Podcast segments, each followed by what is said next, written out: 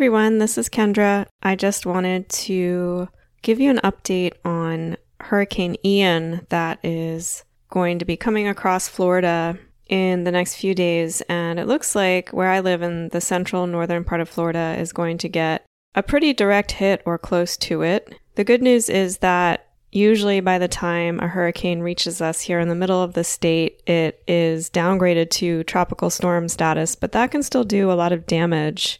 You just never know how these things are going to hit. So I have a lot of prep work to do around my house, and I am feeling pretty nervous and distracted by the situation.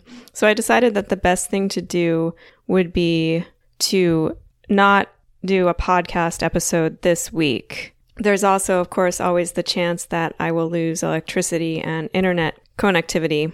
And I just didn't want, you know, that hanging over my head, like, oh, I got to do this episode with all of this stuff happening. I'm all about finding ways to lessen stress in life by taking things off my plate. I've even done a podcast episode about this how most of my days are filled with things, more things that I don't do or get done than I actually do do.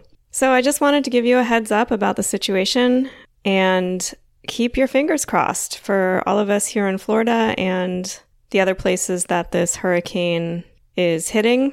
And I will see you next Friday for our regularly scheduled programming here on the Stepping Off Now podcast.